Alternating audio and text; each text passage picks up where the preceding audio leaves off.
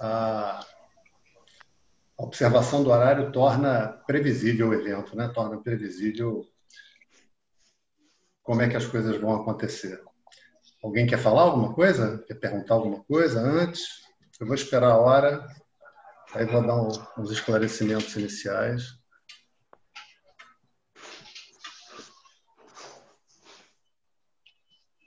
Então, ninguém quer falar. Tá bom.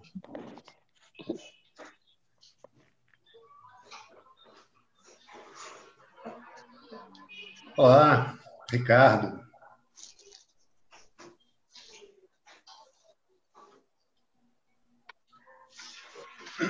Eu ainda estou apanhando um pouco da plataforma aqui, viu, Lucas? De vez em quando acontecem coisas aqui que. Ih, rapaz, agora que danou que eu, eu achava que não era para acontecer.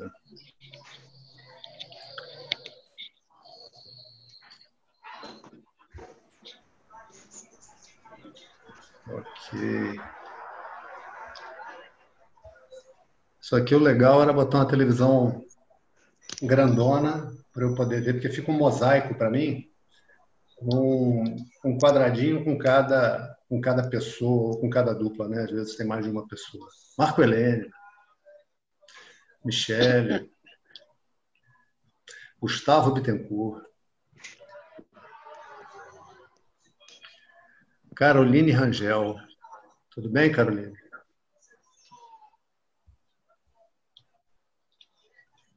Bom. Álvaro, ok. Maravilha. Ah, tem, tem agora duas páginas de, de mosaico.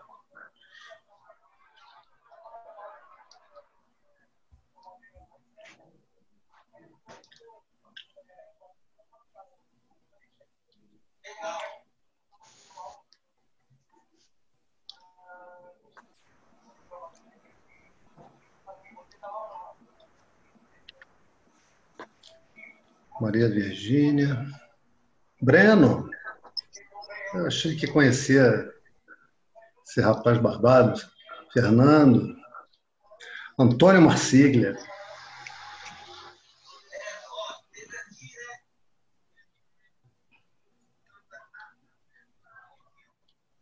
Ok. Olha no meu relógio aqui um minuto, pessoal. Ninguém fala nada. Boa noite. Então, um Boa noite a todos ilustres atendentes, Figueira Álvaro, Paula, Eduardo Colami, só pessoas maravilhosas.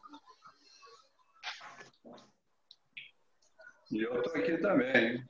Te apresenta, né? Que você é o filho do professor, pô. Garoto, garoto. Eu sou o pai do professor. Alô? E apresenta, e aqueles, essas coisas aqui ficam aqui em cima? Talvez aqui. É, pessoal, eu vou fazer o seguinte: eu vou desativar daqui a pouco o microfone de vocês e a gente combina é, essa maneira de funcionamento que fica uma maneira mais fácil. Fica assim, ó. Ah, já deu a hora aqui.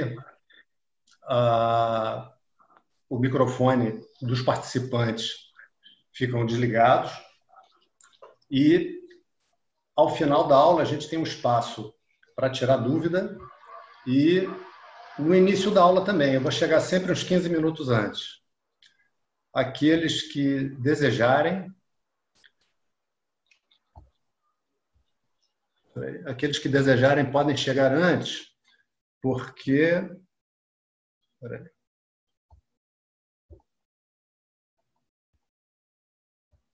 Aqueles que desejarem podem chegar antes, entrar antes na sala de aula e a gente conversa. A pessoa tira dúvida. Então, vamos conversar em primeiro lugar sobre o funcionamento dessa estrutura que a gente está colocando à disposição de vocês, que é uma estrutura com os recursos que facilmente se pode obter. Né? A gente não tem, no momento, o Instituto, uma, uma estrutura profissional. Então, está sendo assim. Ah, a gente vai ter aquele grupo onde vocês se inscreveram, ele vai ser utilizado para dar avisos, para comunicar, sei lá, alguma eventualidade. Além disso, a gente vai ter dois outros grupos para facilitar, tá, gente? Não é nem por burocracia, nem por amor a regras. A gente vai fazer assim, um grupo para que vocês coloquem dúvidas. Por quê? Porque a gente vai estudar um assunto que dá o que pensar, que coloca em xeque, felizmente, é essa a ideia, várias convicções que a gente tem a respeito da gente, da nossa individualidade, das nossas emoções, da nossa mente, do que é a mente. Então, é natural que haja bastante dúvida. E se você perder a chance de perguntar, vai ser uma pena, porque a dúvida é preciosa para você e é preciosa também para os outros. A dúvida vale ouro nesse estudo. Né? E a gente vai ter ainda um terceiro grupo. Esse terceiro grupo vai ser um grupo de participação, de interação, onde eu vou incentivar vocês, toda a aula, a pensar sobre um determinado tema que a aula tocou. Porque essa história que a gente vai examinar, ela é um espelho da nossa vida, construído de uma maneira super difícil, dramática, uma, uma circunstância de vida que a gente poderia dizer terrível, vocês vão ver. E às vezes a gente se vê em situações em que a gente não sabe o que fazer, em que a gente não sabe o que pensar da situação e às vezes a gente, a gente não sabe o que pensar da gente mesmo. Né? Tem situação em que basicamente a gente gostaria de ser diferente do que a gente está sendo ali.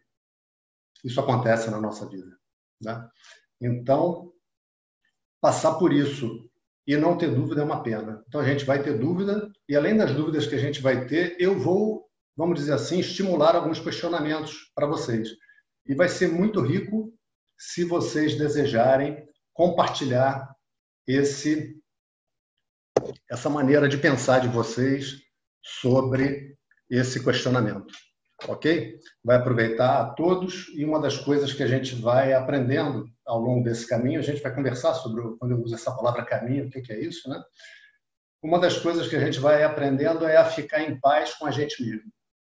Então, eu tenho as minhas dúvidas, tem coisa que realmente eu não entendo, tem coisa que realmente eu gostaria de ser melhor, de fazer melhor, até de sentir diferente do que eu sinto às vezes, mas hoje eu estou assim. E assim eu vou fazer, eu vou seguir em frente, eu vou ter minhas dúvidas, eu vou colocar e vou me expor e com isso eu vou crescer.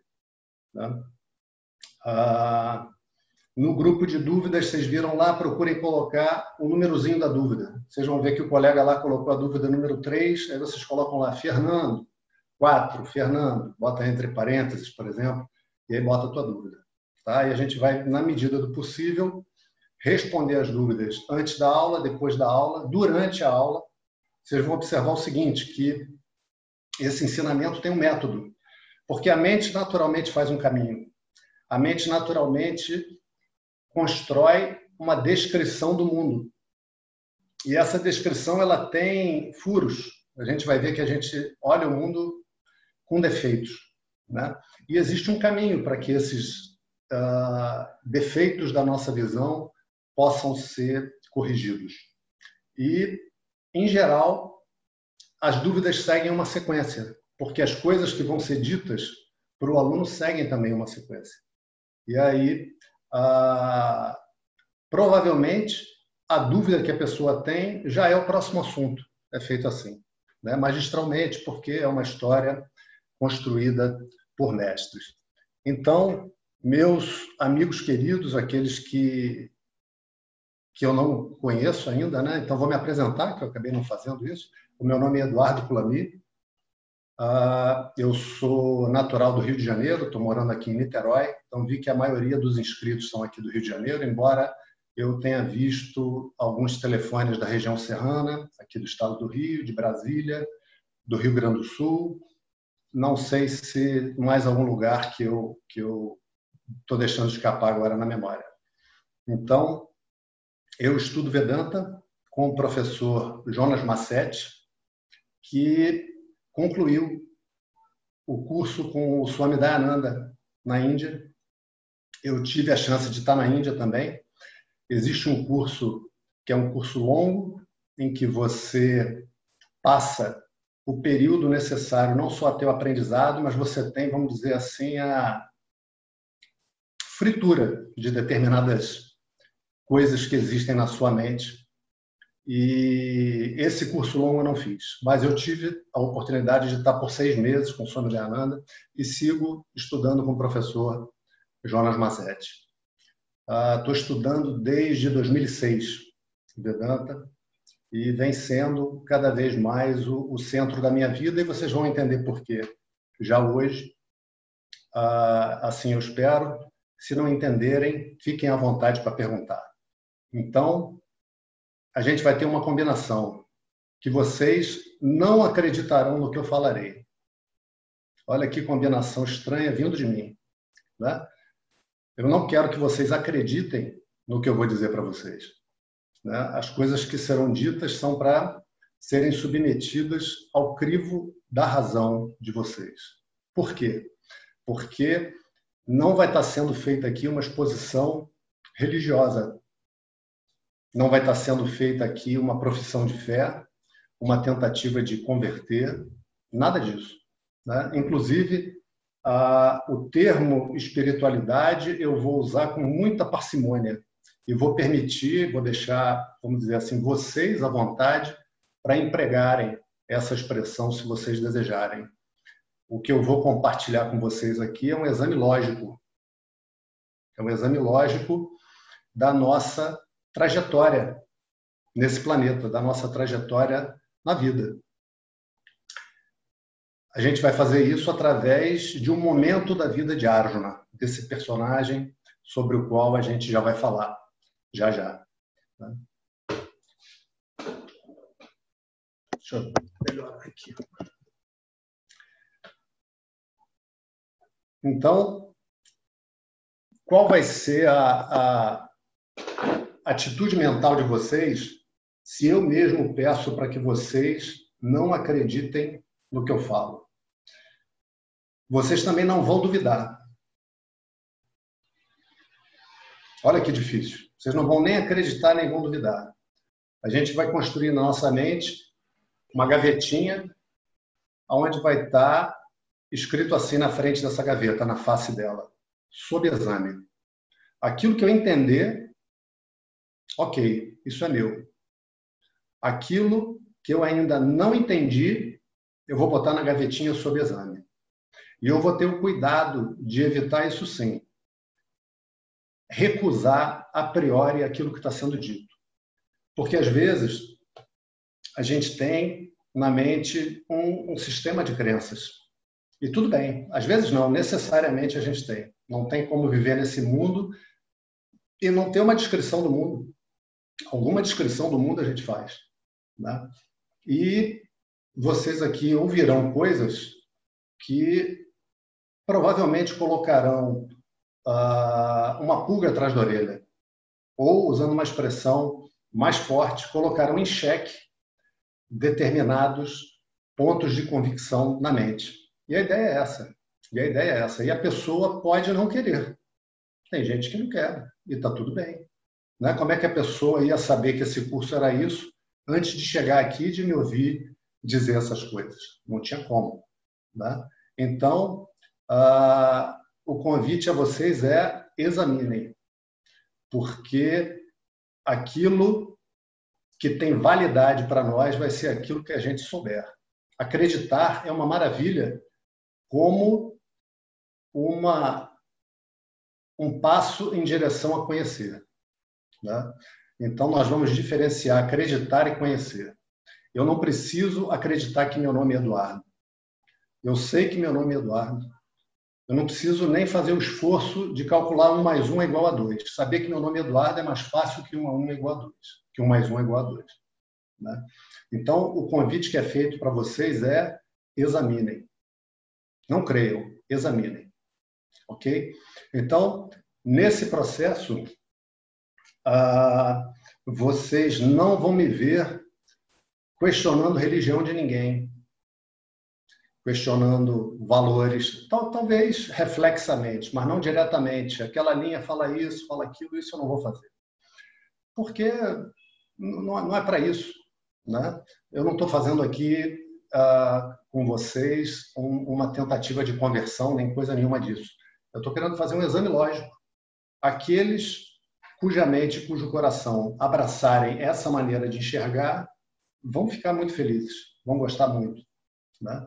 E os outros, eu espero que deem uma chance para ver, né? porque é uma maneira ah, completamente diferente de examinar a vida, completamente. Ah, é, é uma maneira bastante profunda e poderosa. E quando eu entrei em contato com isso pela primeira vez, eu já vinha praticando meditação, já vinha eh, fazendo uma série de coisas e tive contato com um professor que organizou um grupo e ia para a Índia. Eu gostava muito do contato com ele, gostava muito da, da, da maneira como ele fazia pensar. Né? E aí fui com ele para a Índia e parte dessa viagem a gente ficou em Rishikesh, no ashram do Swami Dayananda, por uma semana. E foi uma experiência completamente transformadora para mim. Primeiro, porque o ashram estava em recesso e tinha aquele, os alunos tinham voltado para suas casas, estava vendo um, um, período de férias do curso. E, mas os mestres estavam lá, eles eram monges, suames, então o pessoal ia passear e eu ficava o dia inteiro lá enchendo o saco dos mestres. Enchendo o saco, entre aspas, eles sorriam e, e, e gostavam, eram receptivos. Né? Então meditei bastante, ouvi bastante. E quando voltei de lá, voltei com a convicção de que eu queria esse conhecimento. E a partir desse momento uh, que a gente começa hoje, eh, vocês vão entender o porquê do, do, do valor desse conhecimento, o porquê desse conhecimento ser esse tesouro. Então, uh, eu fiz uma listinha aqui, deixa eu ver se eu esqueci algum esclarecimento preliminar para depois não ter que. Ah, sim. É, nós estamos vivendo esse momento de, dessa pandemia, que é um momento difícil. Eu acredito que desse momento vai resultar muito aprendizado bom para as nações, para as famílias, para os indivíduos. Agora, uh, no momento há um temor, no momento há um receio de perda. Então, nós vamos combinar o seguinte, que nós vamos evitar, e eu vou procurar evitar também, claro, eu em primeiro lugar, atitudes que dividem. Então, eu não vou falar aqui de futebol, né? não vou falar de política, não vou fazer um, um, estudo comparativo de pensamentos filosóficos ou religiosos, não vou fazer isso. Tá? Eu vou oferecer para vocês uma visão para que vocês examinem. E ponto final. E se surgirem ah, assuntos desses que conduzem à, divisão, gentilmente eu vou lembrar dessa iniciativa de que a gente busque união nesse momento. Porque nós estamos num momento em que a gente está precisando ser a melhor versão de nós mesmos. Então, se alguma coisa boa resultar desse curso é que a gente possa oferecer, que a gente possa dar para aquelas pessoas que estão perto da gente, aquelas pessoas que cruzarem o nosso caminho, aquilo que a gente puder oferecer em colaboração. Porque é, é o que essa situação está nos pedindo e nos indicando, me parece. Cada um faça o seu exame. Então, no início de cada aula, eu vou fazer um mantra curto, que basicamente é o seguinte: é um mantra em que se faz a saudação à linhagem dos mestres. Por que isso? Porque esse conhecimento é transmitido de mestre a discípulo, até que chega um ponto que o discípulo começa a ensinar também. E lentamente ele vai se tornando um mestre também. Mas ele não está ensinando nada da cabeça dele. Então, as coisas que serão ditas aqui, que serão oferecidas ao exame de vocês, não são da minha cabeça. Deus me livre. Não são. Né? São coisas que eu venho aprendendo, que eu venho estudando, que os meus professores receberam dos professores dele, deles, que receberam também dos teus professores, e assim por diante, desde milênios até lá atrás. Se alguém tiver curiosidade de saber como isso começou, essa é outra pergunta. Eu aqui não, agora não vou entrar nessa seara. Tá? Então, vou fazer esse mantra curto, saudando a linhagem de gurus, e vou fazer um outro mantra curto que pede que seja brilhante esse nosso encontro, que os alunos brilhem, que o professor brilhe, que não haja briga entre nós, e briga não é só briga no sentido de uma desavença, de um bate-boca, no sentido mais rasteiro da palavra briga, mas no sentido de que a gente possa ter a capacidade de examinar, que a nossa mente não brigue por brigar, que a nossa mente faça o esforço de entender, porque a gente vai examinar pontos que a gente, para viver no mundo, a gente tem que construir uma compreensão a respeito desses pontos, mas não necessariamente essa compreensão está correta. E isso a gente vai poder examinar, então, com calma. Ok? Então vamos lá.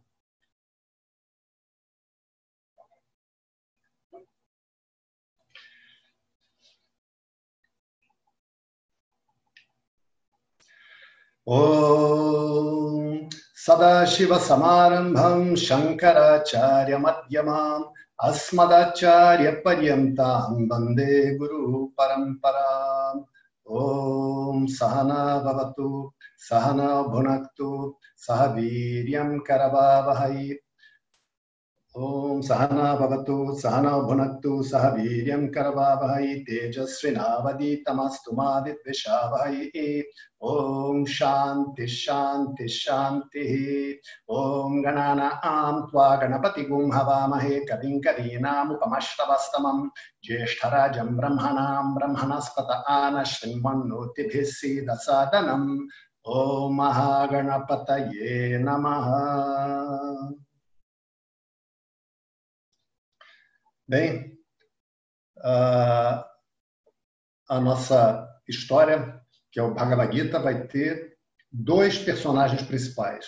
Um deles se chama Arjuna, que é um guerreiro e que é um príncipe, pertence uma família real e que vai ter o contato com Krishna, que vai ser o mestre. Discípulo e mestre, onde o ensinamento vai acontecer na forma de um diálogo que é como o ensinamento é transmitido, na forma de um diálogo. Tá? Agora, antes da gente entrar na história propriamente dita, vamos ver uma coisa que vem antes, que é o seguinte: Arjuna era um príncipe. E como era o costume na época, os príncipes eles eles eram educados por mestres. Eles recebiam educação de administração, de matemática, naturalmente, da língua, das leis, uh, aprendiam a manusear armas.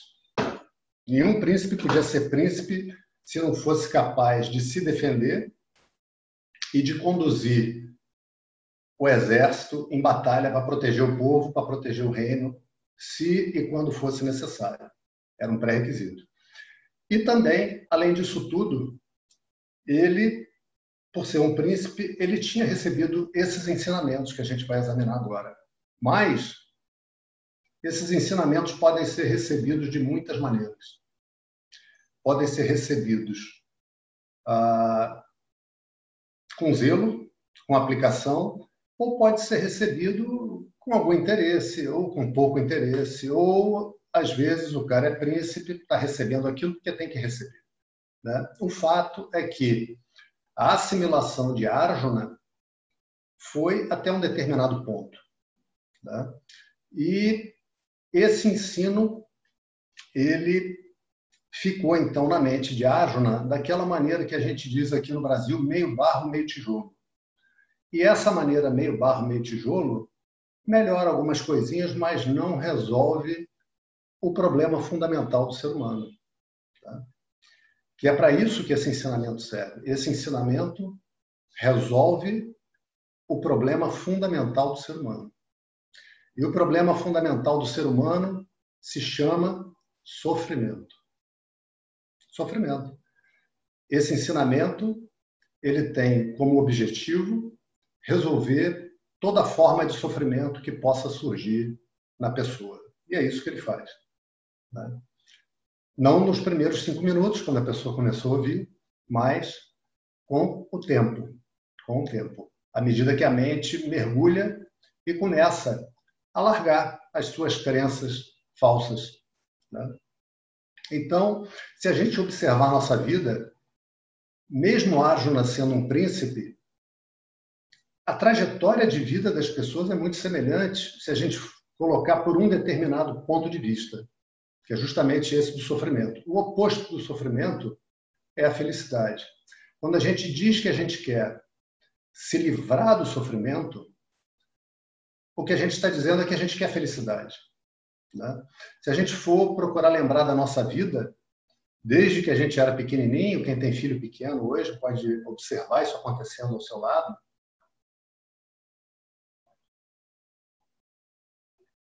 A gente, aos pouquinhos, começou a perceber que a gente tinha necessidades.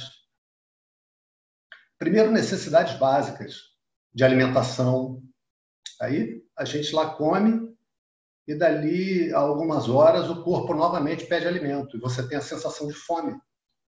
E você quer comer de novo, você se alimenta de novo e aquela fome passa para voltar dali a um pouco, né? Sede, frio, então você precisa de um casaco, você precisa de um cobertor. Ah, tem chuva, tem vento, então você precisa se abrigar. Então existe um nível de necessidades que é um nível muito básico e que a gente pode dizer que são necessidades vinculadas ao corpo, são, são, são necessidades animais. É quase que a gente possa olhar o homem como bicho. Né? Necessidade de ter relação sexual, é uma necessidade também, isso aí a gente estuda também. Né? Então, existe um primeiro nível que a gente pode chamar de segurança e sobrevivência. Existe a noção de que eu preciso dessas coisas. Né? Agora, examina bem. Examina só que essas coisas é verdade que eu preciso comer, é verdade que se eu estiver doente, por exemplo, eu preciso de remédio. Né? É verdade que se eu estou com sede, eu preciso de água. Tudo isso é verdade. É uma verdade da natureza. A gente observa a natureza e vê que é assim. Agora, observa que a não satisfação dessas necessidades equivale, na minha mente, a um sofrimento. No momento em que, imagina a situação, a pessoa tem fome e ela sabe que ela não tem alimento, aquilo toma conta da mente, ela precisa conseguir alimento. É uma questão de sobrevivência. Ela vai pedir, ela vai se virar, ela vai na casa da mãe, ou talvez atos até desesperados. Mas aquela necessidade toma conta, precisa ser atendida, e aí chegamos no, no, no ponto sobre exame, porque a gente pode examinar essas situações todas por vários pontos, por vários ângulos de ataque. Numa situação em que eu estou com fome, não tenho comida, eu tenho que me virar para arranjar comida, eu não tenho experiência de felicidade, eu não estou feliz ali. Na verdade, ah, que beleza, eu estou aqui, não tenho um saco de arroz para cozinhar arroz aqui para dar para os meus filhos, e estou tão feliz, isso não acontece. Essa pessoa não está tão feliz. Essa pessoa, na verdade, está alarmada, talvez desesperada. Tá? Então, a não satisfação dessas necessidades básicas que todo mundo tem, a não satisfação é igual a perder a felicidade. E ninguém quer perder a felicidade. Ninguém quer perder a felicidade. Estando com essas satisfações atendidas, a pessoa está numa casa, ah, ela tem lá uma geladeira que tem comida, pode não ter todo dia a comida do Natal ou a comida do aniversário, mas tem comida. Né? Ela abre a torneira, tem água, ela precisa de uma medicação, ela vai lá naquela gavetinha no banheiro, tem lá aquela caixinha dos remédios, ela utiliza o remédio que precisa, né? E assim vai. Em vários níveis.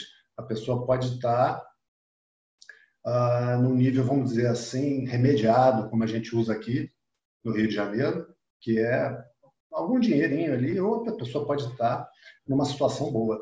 O fato é que, uma vez que essas necessidades estejam atendidas, a pessoa começa a direcionar seu esforço numa outra busca. A pessoa começa a procurar, então, conforto e prazer. Não é verdade? Antes a pessoa estava desesperada, arroz, preciso de arroz, preciso de aipim, preciso de um, uma caixa de leite, preciso de um feijão, farinha. Agora não. Agora o cara fala para a mulher, mozinho, tá passando uma, uma peça tão bacana, vamos ver a peça. Está querendo se divertir, né? Ou ele fala para a mulher, amor, olha, está passando um filme tão legal, 1917, estou querendo ver esse filme. Aí a mulher vai falar, não, isso é filme de guerra, chama lá teu amigo Eduardo, que eu não quero ver esse filme não. Vai lá, chama o Edu lá. Aí me chama e a gente vai ver o 1917. Né? Ou está com saudade, quer tá com os amigos, quer se reunir com os amigos, aí se reúnem, vão comer uma pizza, vão conversar, e aí riem, aí contam caso e tal. Ou seja, existindo um relaxamento em relação às necessidades básicas, a pessoa começa a buscar conforto e prazeres e diversão. Aí ele pensa assim: puxa, será que eu não consigo comprar uma casa melhor? Afinal de contas, se tivesse mais um quarto, eu podia fazer um escritório para mim, ou vou trocar esse carro. Né? Então, repara o seguinte, pessoal, que todas essas buscas, todas elas, elas são buscas instrumentais. Elas não são um fim em si mesmo. Eu só me imagino comprando, eu moro num apartamento de um quarto, vou passar para um de dois, vou ter despesa, vou ter trabalho. Eu só aceito fazer isso porque eu acredito que naquele apartamento eu vou estar mais feliz. Só isso. Não tem outra explicação, não tem outra razão. A pessoa iguala aquele apartamento a um grau melhor, maior de felicidade. Poxa, eu estou com um carro, meu carro já está com 10 anos de uso. Meu vizinho está vendendo outro que está pouco rodado, está com 5 anos. Vou lá conversar com ele, pronto, troquei o carro. Por quê? Porque eu acho que eu vou estar melhor com aquele carro. Como? Ele vai me dar menos problema. Dar menos problema é o quê? É menos ameaça à minha felicidade. Ou, em outro português, é menos apoquentação. Né? Aquele carro é mais confortável, aquele carro tem um som melhor, tem um motor melhor, ele é mais espaçoso. Ou seja, eu me imagino naquele carro feliz. Aí você liga a televisão. Aí o que não falta é anúncio de carro bacana. Aí bota lá Volkswagen T-Cross. Aí bota lá a menina bonita dirigindo o carro. Aí tecla naquele painel todo bacana, cheio de recursos. Aí quando você vê, sua mente já te lançou numa viagem. Você já está se vendo dirigindo aquele Volkswagen T-Cross. Para onde eu estaria indo na minha fantasia? Ah, ia visitar minha filha lá no Rio Grande do Sul. Ia viajar de Niterói até o Rio Grande do Sul, naquele carrão, só paisagem bonita, né? Por quê? Porque você se vê mais feliz com aquele carrão, na é verdade? E aí acontece o seguinte, que de verdade, todas as coisas que você pode adquirir, você pode perder. Olha que situação que a pessoa se encontra. A pessoa, qualquer pessoa, eu, cada um de vocês, Arjuna. Né? A história de Arjuna é maravilhosa porque é a nossa história. É só trocar o nome. Arjuna vai se ver numa situação de guerra. É só você tirar o nome de Arjuna, bota lá Álvaro, Fernando, marco e troca a palavra guerra e bota a tua situação. O processo da mente de Arjuna é o processo de qualquer mente. Por isso que essa história é bacana. Por isso que essa história é útil. Por isso que foi um mestre que escreveu essa história. Isso é um legado para a humanidade. Né? Então, todas essas coisas que eu posso lutar para conseguir, e eu posso até conseguir, né? Eu posso conseguir comprar um carro legal, eu posso conseguir uh, chegar no posto de diretor da empresa que eu trabalho, eu posso conseguir chegar lá no posto máximo do órgão que eu trabalho, eu posso casar com uma mulher linda, a mulher pode casar com um homem lindo. Todos esses objetivos de vida que a pessoa pode lutar para alcançar, eles podem ser perdidos. É, é duro ver isso, né? Mas de verdade a gente sabe disso. A mente não gosta de olhar para isso porque dá medo. E, uh, de verdade, a gente está vivendo no mundo um, um momento em que a gente tem duas coisas agora: medo e tempo. Então, nós vamos usar isso aqui nesse programa a nosso favor. Vamos examinar nosso medo, vamos examinar nossos desejos, o que é que a gente quer, e vamos usar o tempo para isso. Né? Então, na verdade, olha, olha a situação nossa qual é nesse mundo. Todo mundo quer ser feliz. Todo mundo quer ser feliz. Né? Se faça uma pergunta.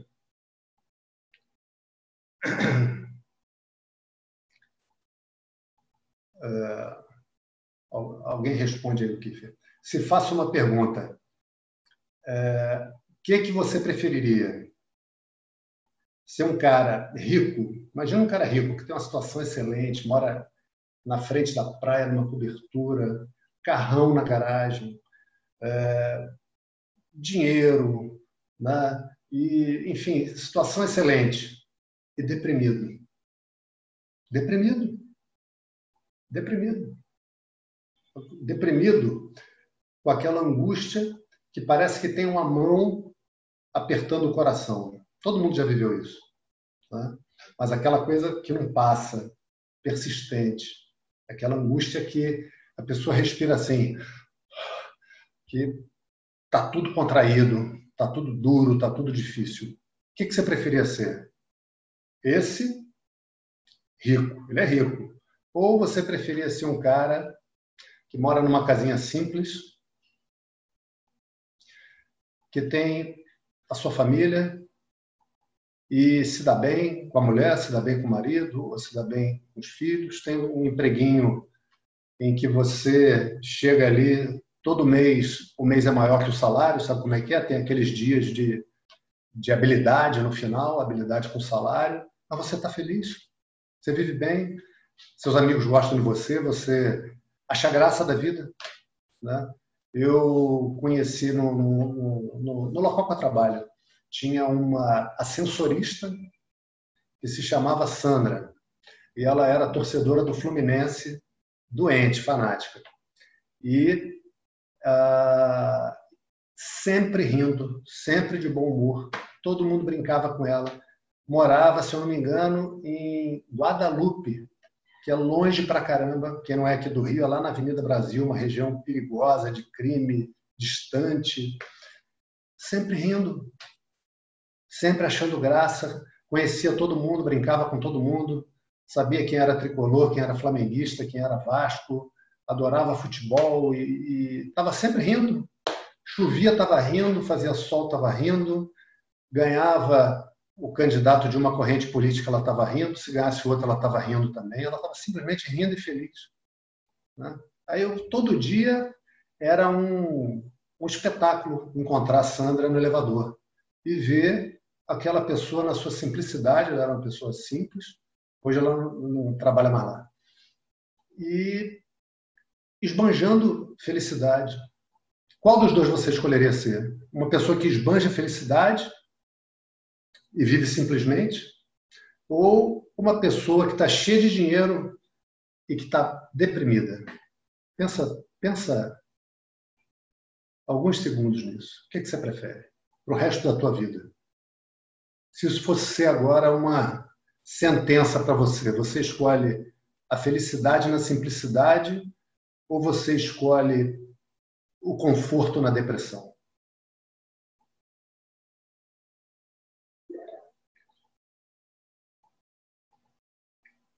Bom, eu escolho a felicidade porque todas as outras coisas a que a gente se dedica buscando na vida é porque, na verdade, a gente tem na nossa mente a crença de que, através daquela coisa, eu vou ser mais feliz. Examina.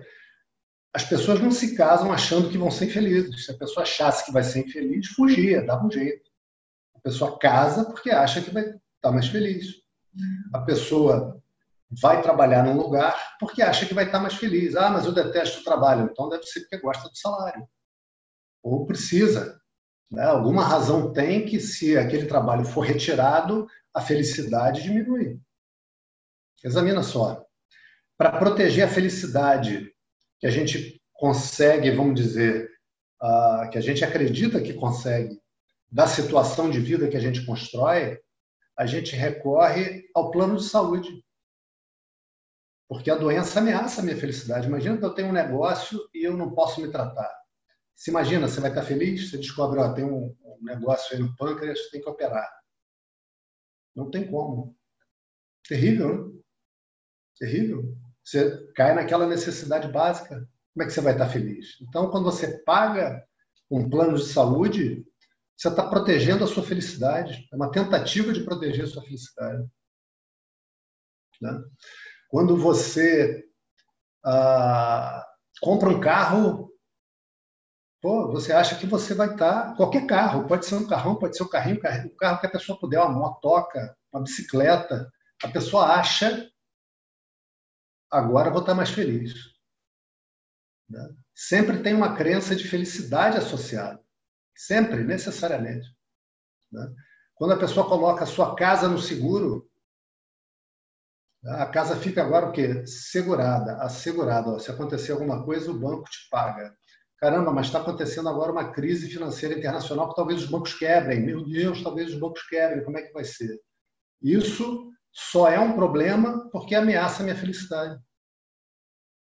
Qualquer coisa que possa acontecer só recebe o rótulo de problema se aquilo ameaça a minha felicidade. Pensa bem. Quando que aconteceu alguma situação na tua vida em que a situação se apresentou para você e disse: Olá, boa noite, eu sou um problema. Que situação falou para você que ela era um problema? Nenhuma situação. Nenhuma situação jamais se apresentou a você. Nenhuma situação jamais conversou contigo. Né? Quem atribuiu àquela situação o valor de problema foi a própria pessoa. Por quê? Porque ela tem na mente uma visão de como as coisas devam ser para que ela seja feliz. Né? Então, eu devo estar com saúde, bem alimentado, morando bem, bem vestido, bonito, uma mulher bonita do lado e que seja uh, tranquila, que não fique falando muito ao meu ouvido, enchendo o saco. E a mulher pensando isso do marido também, né? O marido que não enche o saco e tal. Eu devo ganhar muito bem, eu devo fazer viagens, tarará, tarará, tarará, tarará. E eu tenho, assim, uma descrição da vida de como a vida deveria ser. Né? E aí o que, que acontece com maior ou com menor frequência, dependendo do momento da nossa vida? A vida vem e a gente está querendo ouvir rock e a vida toca pagode. Eu gosto de rock, né? Desse exemplo que eu gosto de rock. Ou seja, o que acontece na vida é diferente daquela descrição que você tem na mente de como as coisas deveriam ser. Às vezes muito diferentes. Às vezes eu acho que eu devia viver num país justo, que devia ser bem administrado. Eu vejo na televisão, vejo como é que a coisa está acontecendo na Alemanha, nessa epidemia. Eles estão testando as pessoas. Eles têm uma indústria química forte, eles conseguiram se organizar e produzir testes muito mais do que os Estados Unidos, muito mais do que a França, do que o Reino Unido. Né? Eles têm solidariedade, eles têm espírito de comunidade. Aí você olha, caramba, isso aqui é um país. O Brasil é uma droga. Você diz que o Brasil é uma droga comparando com a Alemanha. Você diz que o Brasil é uma droga comparando com uma descrição que você tem na mente de como as coisas deveriam ser. Né? Então, o tempo todo, eu estou lutando para adquirir coisas no mundo para tentar dar à minha vida a conformidade do script que eu tenho na mente, da descrição de circunstâncias onde ali eu vou estar feliz. E essa é a história da nossa vida. Essa é a história dos nossos esforços. Aí o cara vai estudar para caramba para ganhar dinheiro Estou ganhando dinheiro, é bom ter dinheiro? É bom. Viajar é bom? É bom. Ter casa é bom? É bom. Agora, tudo isso na mente da pessoa está igualado à felicidade. E eu vou dizer uma coisa para vocês. Examinem, não acreditem. Pelo amor de Deus, não me acreditem. Não que eu não mereça, mereço. O que eu estou dizendo para vocês é tudo verdade. Mas só vai ser verdade para vocês a partir do momento que vocês examinarem. Está cheio de gente confortavelmente infeliz. Está cheio de gente que mora bem, que tem carro bom, que tem esposa boa, marido bom, o que é raro, hein? Esposa boa, marido bom já é um negócio difícil de se conseguir. E a pessoa está infeliz. Viaja para o exterior, pode viajar duas vezes por ano para o exterior e não está feliz. E ainda entra no processo de autocondenação. Depois a gente vai estudar isso também. Né? Mas o que eu quero, no momento, frisar para vocês é uma das confusões que a nossa mente tem é entre conforto e felicidade. Felicidade não é conforto, conforto não é felicidade. A Sandra, que eu mencionei, a sensorista do Ministério da Fazenda, era uma pessoa feliz e vivia em condições que eu acredito que muitos de nós, a grande maioria aqui, consideraria muito desconfortáveis. Feliz, muito feliz. Muito feliz. Que pessoa, que pessoa brilhante, brilhante. Depois eu vou contar de outros, né? assim. Né? E ao passo que a gente tem pessoas que têm muito dinheiro e que estão num sofrimento tão intenso que chegam a atentar contra a própria vida. Né? Não estão felizes. Não estão felizes. O fato da pessoa estar tá morando bem, com dinheiro, tarará, tarará, não quer dizer que seja felicidade, felicidade é outra coisa. Então, o cerne do ensinamento, o cerne dos Vedas, que é da onde vem o, o Bhagavad Gita, a Gita não faz parte dos Vedas, mas ela é escrita a partir dos Vedas. Ela não coloca nada que seja exterior aos Vedas, que não esteja lá. Né? O que o ensino vai ensinar, e é o que nós vamos ver na aula de amanhã, é que a felicidade sou eu. A felicidade sou eu, ou seja, toda a experiência de felicidade que eu tive na vida, o tempo todo era eu. Mas como assim, professor? Porque se sou eu, como é que pode ser que eu tenha tristeza? Sim, então a gente confunde as emoções. A gente acha que a felicidade é mais uma no meio de todo o rol de emoções que o ser humano é capaz de experienciar na vida. Isso não é verdade. A felicidade não é mais uma emoção na mente. A felicidade está numa camada, vamos dizer assim, mais profunda, que sustenta todas as outras emoções, na verdade. Então, a, a, comparação que se faz é o seguinte: imagina um laguinho. Vou dar um exemplo da minha infância, Lagoa de Araruama. Agora está com a água ruim lá, mas quando eu era menino, era aquela água clara, um paraíso, uma coisa linda. Você ia de manhã, sempre até assim umas 8 horas da manhã não tinha vento. A lagoa ficava um espelho, uma coisa linda. Até o outro lado, você via aquela, aquela água aquela massa de água parada, uma coisa linda, linda, que, que lembrança gostosa. E aí você olhava e via os peixinhos lá no fundo, via as conchas, via as pedrinhas. Né? Quando passava de 8 horas, 8 e meia, começava o vento. Não sei se vocês sabem, a Lagoa de Araruama é um dos melhores pontos para esporte de vela do mundo, porque tem mais de 300 dias por ano de vento constante. Vai ventar de sudeste com uma determinada velocidade muito adequada ao esporte de vela. Bom, só uma, um comentário. Né? Começa esse vento maravilhoso para velejar, a superfície da lagoa já fica agitada. Você olha para o chão e você já não vê. Você não vê. Você não vê mais os peixinhos, eles estão lá. Os peixinhos não foram embora. Você não vê as pedrinhas, as pedrinhas estão lá. Ninguém tirou você não vê as conchas, estão lá. Mas, como está agitada, a, a superfície da lagoa, você já não consegue ver o fundo mais. Com clareza, você tem uma visão embolada. Embolada. Então, o que a gente vai aprender, e aqui tem algumas pessoas que já são alunos, que já estão aprendendo já há algum tempo, é que, na verdade, a felicidade sou eu. A felicidade sempre, sempre fui eu. E não só a felicidade sou eu, não há outra felicidade. Na minha vida, eu nunca tive uma experiência de felicidade que fosse uma segunda coisa. Nunca. Nunca eu tive uma felicidade que fosse porque o meu time foi campeão.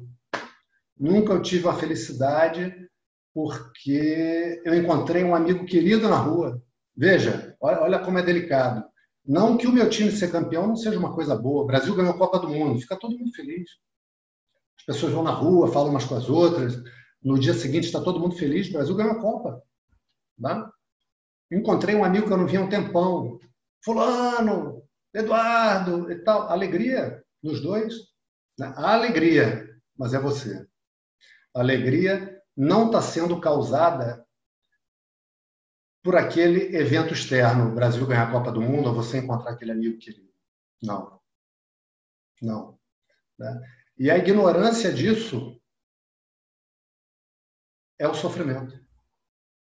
A ignorância disso permite que a minha mente entre no estado que me traz o sofrimento.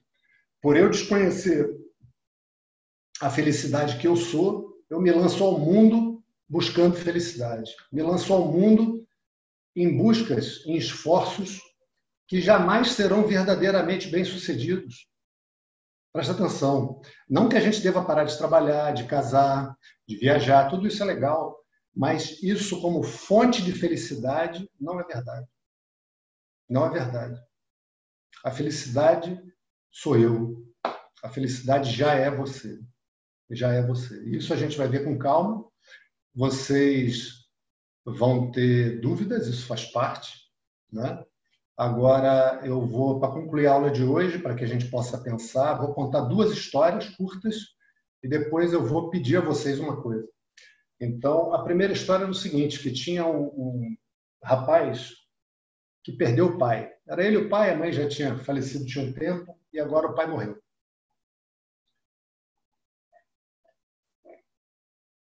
E o pai dele tinha uma situação boa, sabe? Era comerciante, mas foi se desfazendo dos comércios e tal até que morreu. E aí o filho ficou na pior, porque o pai tinha se desfeito dos comércios, ele não sabia, é, não tinha dinheiro e tal, e estava ali passando necessidade e aos poucos vendendo as coisas para sobreviver, procurando arranjar trabalho e tal e tal e tal. Aí veio um amigo do pai. O amigo do pai aqui nessa, nessa história ela é uma metáfora para o mestre. Então vem aquele amigo do pai e fala para ele, olha, é, eu vim te falar o seguinte, que na verdade você é rico. Eu sou rico. Eu estou na maior pindaíba.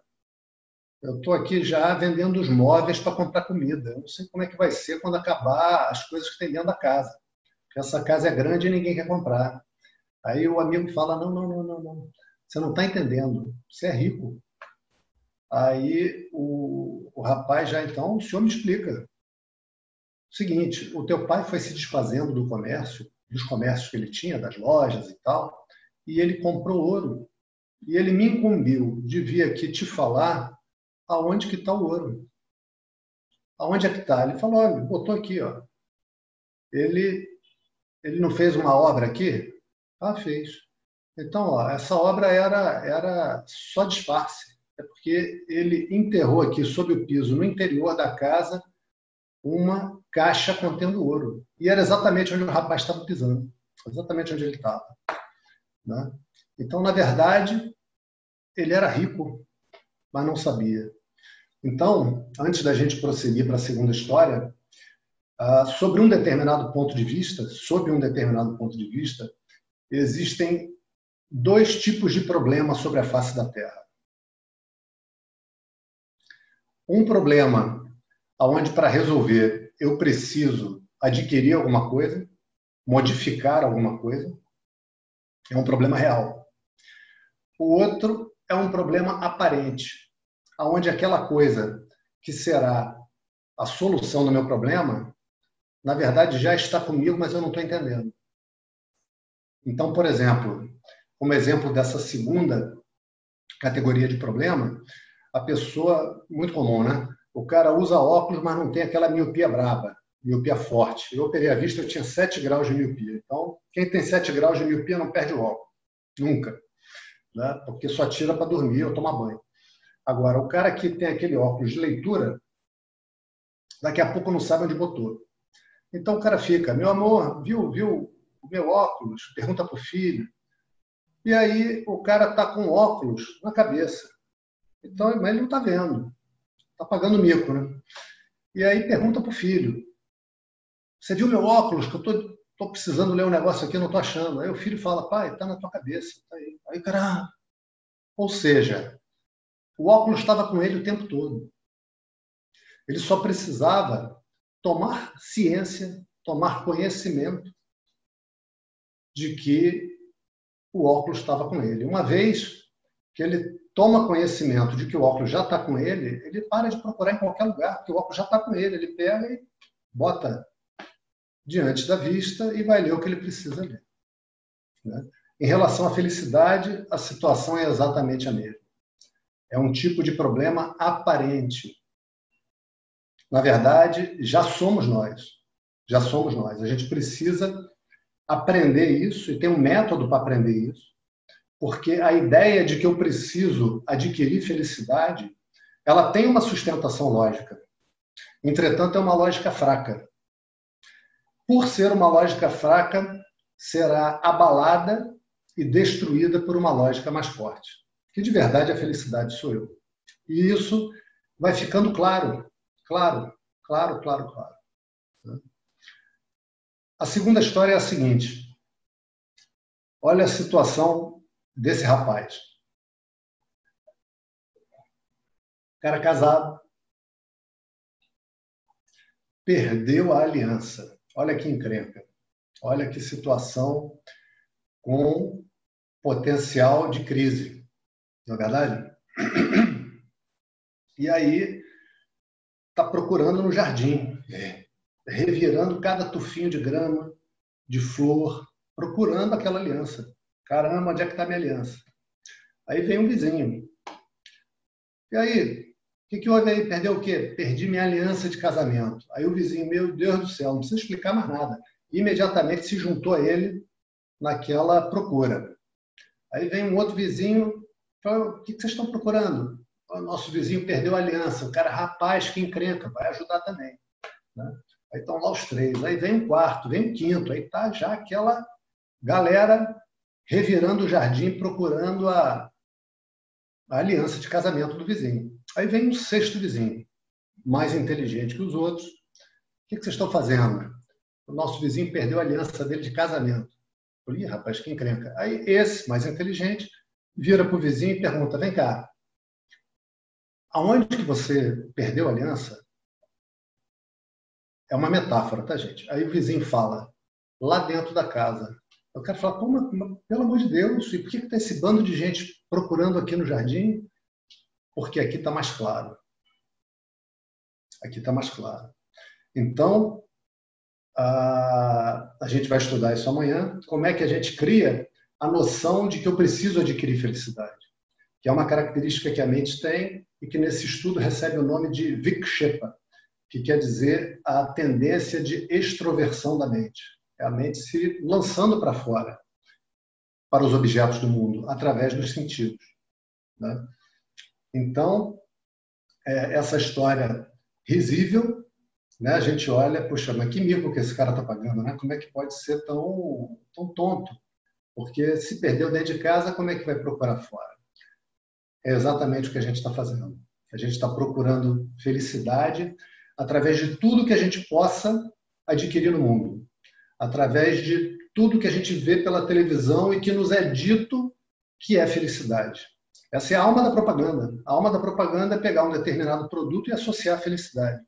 Então aparece lá o cara fumando e, feliz e andando de motão e a Doriana, o cara podia comer a Doriana numa cozinha simples, mas ele come lá numa numa varanda na beira de uma piscina e assim as propagandas procuram sempre se somar a esse desejo natural a todos os homens por felicidade.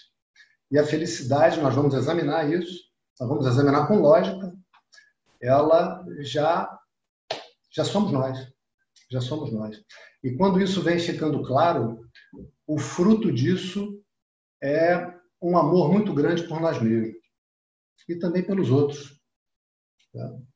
E uma força muito grande para viver, porque na verdade as coisas que acontecem ameaçam o meu conforto, me lançam numa aventura que pode ser difícil, que pode exigir de mim uma série de providências, uma série de, de decisões, mas a felicidade sou eu. Nada que aconteça está mudando aquilo que eu sou, a felicidade que eu sou. Essa é uma afirmação e tanto, e por ter ouvido isso, e felizmente eu, eu tomei a decisão lá atrás de mergulhar nesse ensino, como eu falei para vocês no, no início dessa aula, e foi a melhor coisa que eu fiz na vida. Né? Então, uh, eu vou encerrar também um outro mantrazinho e a gente pode conversar algumas coisas. Eu vou mandar para vocês o convite, vou botar lá no, nesse grupo que a gente tem o link para o grupo de dúvidas. Vocês coloquem lá as dúvidas. E de hoje para amanhã, eu peço a vocês, convido a vocês que vocês tirem um tempinho para pensar no momento, hoje, agora, qual é o teu plano para alcançar a felicidade? O que, que você está fazendo para alcançar a tua felicidade? O que, que você acha que, ao conseguir isso, você estará mais feliz? Tá? Veja, isso é para a gente pensar. Não é para dizer que ninguém está certo ou está errado. Isso não está entrando aqui. É para o nosso exame. Tá? É para a gente compartilhar com os outros também o que a gente pensa e o que a gente sente. Então, eu vou criar um terceiro grupo lá que vai ser Introdução à Gita, Participação. Aí vocês coloquem lá nesse terceiro grupo. Então, eu vou desbloquear aqui os microfones, mas antes eu vou fazer o um mantra de encerramento. Om Purnamadav Purnamidam Purnat Purnamudachyate Purnasya Purnamadaya Purnameva Vashishyate Om Shanti Shanti Shanti Hari Om Shri Gurupyo Namaha Hari Om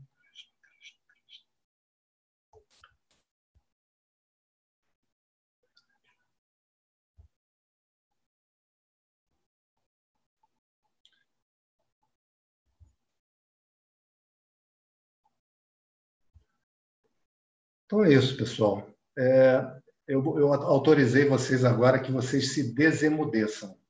Então vocês vão ver que no cantinho esquerdo inferior tem lá um microfone que vocês clicam nele e aí vocês podem falar. Se alguém desejar falar, vamos tentar falar organizadamente um pouquinho. Mas a aula, a aula de hoje foi essa, tá bom? Espero Boa que vocês tenham gostado. É. Oi, tudo bom? É... Primeiro, eu queria agradecer aí pela oportunidade de estar participando do curso. Eu tive algum contato já com, com o Vedanta e com a Gita e é realmente apaixonante. Espero conseguir executar ele bem. Eu tenho... Quem está falando? Gustavo. Gustavo Bittencourt. Ô, oh, Gustavo. Ah, bom. Agora estou te vendo aqui. Fala lá, Gustavo. Isso. Uh, eu, eu, tenho uma dúvida sobre é, se você pretende é, é, seguir o curso utilizando texto em sânscrito e, e se não for utilizar, se a gente que tem algum contato tem como acompanhar também pelo, pelo texto em sânscrito. É, então, é, vai ser o seguinte: o primeiro capítulo, é, na verdade até o verso 10 do segundo capítulo, não se considera que seja o ensinamento. Na, na, verdade, essa palavra não é precisa. Não se considera que a Gita seja uma escritura. a escritura, o Gita Shastra, começa a partir do verso 11. Antes disso, não é Shastra. Né? Ou seja, Shastra quer dizer escritura, não é escritura. Agora, até um ponto do capítulo 1, eu vou contando para vocês que eu acho que vai ficar mais leve, e depois uh, eu vou, um ou outro verso, vou fazer o sânscrito. Mas sem me preocupar em que vocês tenham um livro, é mais porque, quando chega nesse ponto, algumas palavras são muito importantes da gente ver o que, que elas significam. E aí, quando chegar nesse caso, aí vou, vou usar o sânscrito. Mas fiquem despreocupados com isso.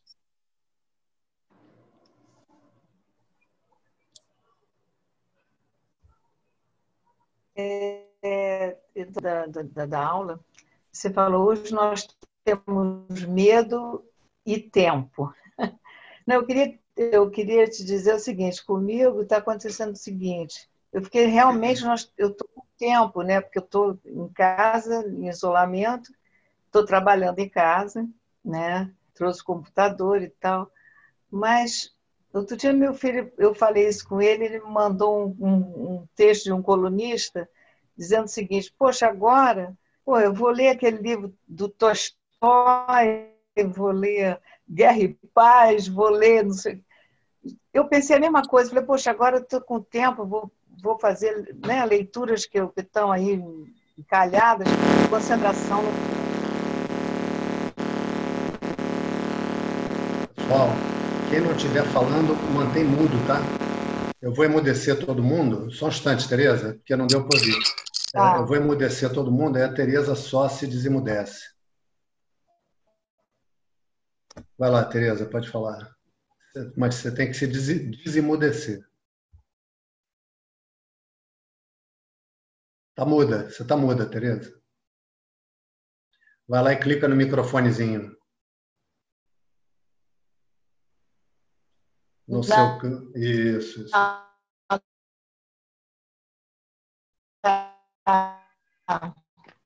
Tua, tua... Não, eu falei que. Hum, vai. Que, tem hora que tua, tua conexão tá ruim, não tá dando para entender o que você fala. Mas eu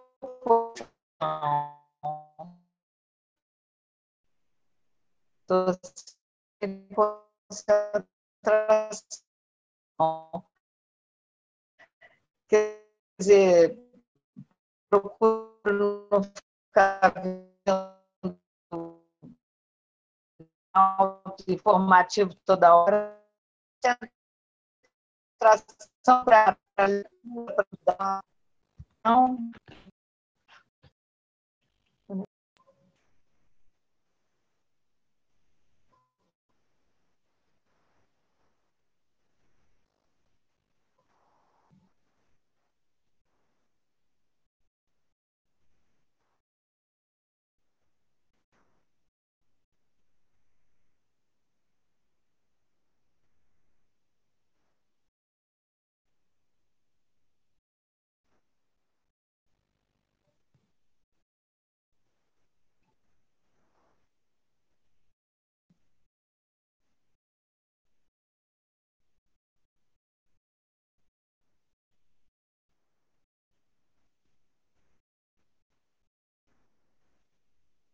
Acho que ele que sumiu, né?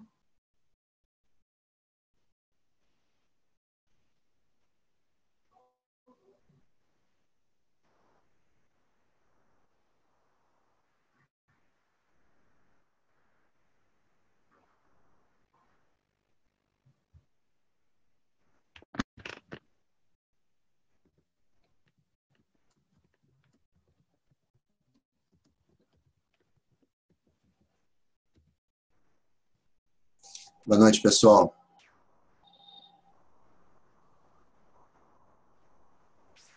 Vamos esperar mais um pouquinho, que ele deve estar voltando aí. Vamos esperar essa reconexão.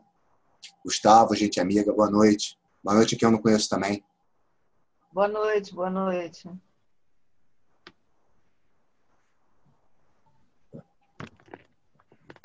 Fala, Álvaro. Tá mudo. Tá ouvindo? Tá ouvindo agora? Estou ouvindo. Beleza.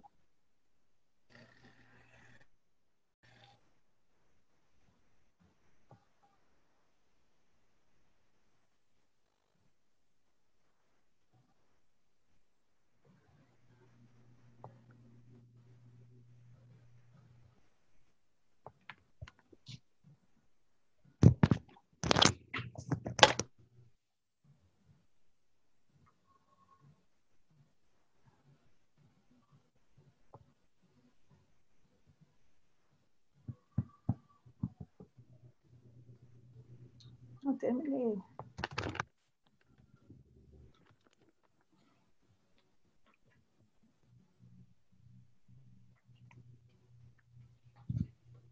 Opa, ok, pessoal.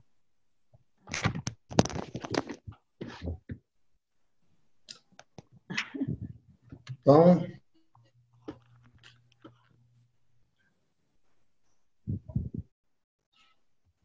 olá, Tereza.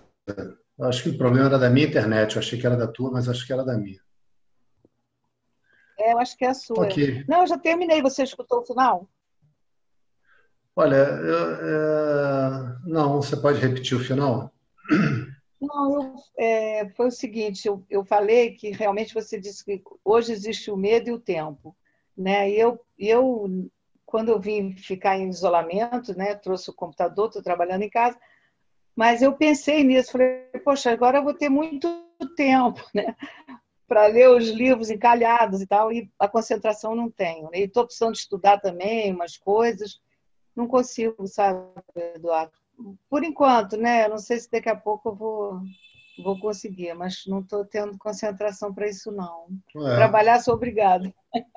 Então, tenta de manhã meditar. Falar para os outros alunos, né? A, a Tereza é, é aluna também, estuda meditação também comigo e tal.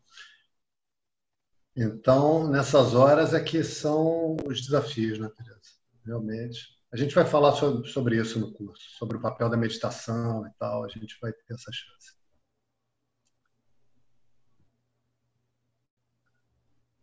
Ok, pessoal? Então, vamos colocar as dúvidas lá no grupo. Eu vou botar o link lá agora.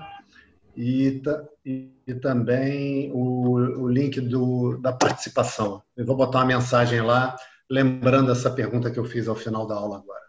Professor, Então, Eduardo, opa. Oi. professor Eduardo. É, a próxima aula é amanhã às 7 horas? A próxima aula é amanhã às 7 horas. Aí a gente volta depois na quarta-feira. Hoje é o dia de Rama. Então, hoje era um dia, é, era não, é ainda, está sendo um dia legal para a gente começar esse estudo, é aniversário de Rama. O outro dia era o dia da mentira, mas isso é mentira, né? Que é o dia da mentira. O dia da mentira não existe, isso aí em si é uma mentira. Mas começando no Rama Navami é melhor. Vai, fala lá, Ricardo. é, boa noite a todos. Assim, é bom ver tanta gente amiga junto assistindo a aula e os amigos que a gente não conhece também. Um abraço a todos. Quantas aulas vão ser nesse curso? Então, aí vai depender. Ah, com duas aulas por semana dá para andar razoavelmente bem. A princípio, eu imaginei, imaginei 12 aulas, mas qual é a nossa situação? É de flexibilidade. Então, a, a princípio, a gente vai até o verso 10, com chance de fazer o capítulo 2. Existe essa chance de fazer o capítulo 2, dependendo das pessoas. Né? A gente vai até o capítulo 10. No capítulo 10, a gente faz o 11. No, no, no, a gente vai até o verso 10 do capítulo 2. A gente faz o verso 11. Se de ouvir o verso 11 as pessoas tiverem vontade de seguir adiante, a gente faz isso. E, e aí a gente vai combinando. Porque se acabar essa quarentena, na verdade a gente não sabe o que vai acontecer. Essa aqui é a realidade. Né? Como é que vai ser o desenvolvimento dessa doença aqui? Tomara que seja uma coisa branda, que não seja como está sendo nos países mais frios. Mas a gente só vai saber quando isso de fato chegar, né? E aí a gente vai combinando. Professor, é, dá para adiantar uma sexta-feira aí, porque a gente está na ansiedade de ouvir aqui logo a primeira parte e adiantar um pouco a sexta-feira para a gente aqui para amanhã. Então, amanhã tem aula. Agora. Beleza. Eduardo, eu queria te agradecer por essa, por essa oportunidade incrível num momento desse, tá? Muito legal. Maravilha, maravilha. E, Eduardo. veja, não tem professor sem aluno, né? A pessoa só é professor se tem aluno. Então, precisa de todos nós aqui para que isso aconteça. Então, que bom que nesse momento a gente está escolhendo usar o nosso tempo assim. Fala lá, Álvaro. Ô, Eduardo, é, como é que faz para acessar a aula é, depois, offline? Ah, você falou boa, que boa. gravada, né? Então, lá no grupo onde vocês fizeram a inscrição, eu vou colocar também o link para a aula gravada. Ou eu ou o Lucas, o Lucas Figueira, que é uh, o Road Crew, a equipe técnica aí. Beleza. Tá bom? Maravilha. Beleza. Então, eu vou sugerir a vocês o seguinte, gente. É... Tradicionalmente, o que, que acontece? As aulas são assim: o professor dá uma aula até aqui. A próxima aula, ele começa daqui e avança um pouquinho. Repetição. A repetição faz parte do método que a mente precisa ouvir de novo, a mente precisa examinar de novo e de novo. E a gente tem hoje o recurso tecnológico. Né? Então, vocês uh, deem à mente de vocês a oportunidade de conviver com o ensinamento. Assistam a gravação. Assista a gravação. Funciona bem para a mente. Ok? Ok. Maravilha. Ok, Eduardo. Obrigada. Opa, eu que agradeço. É, ficou meio ruim de entender. Foi a Laura que falou? Não.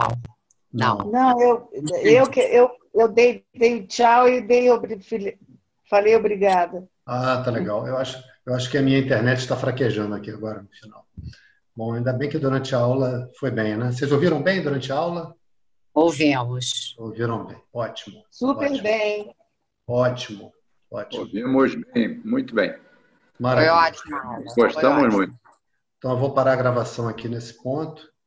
We won't stop cloud.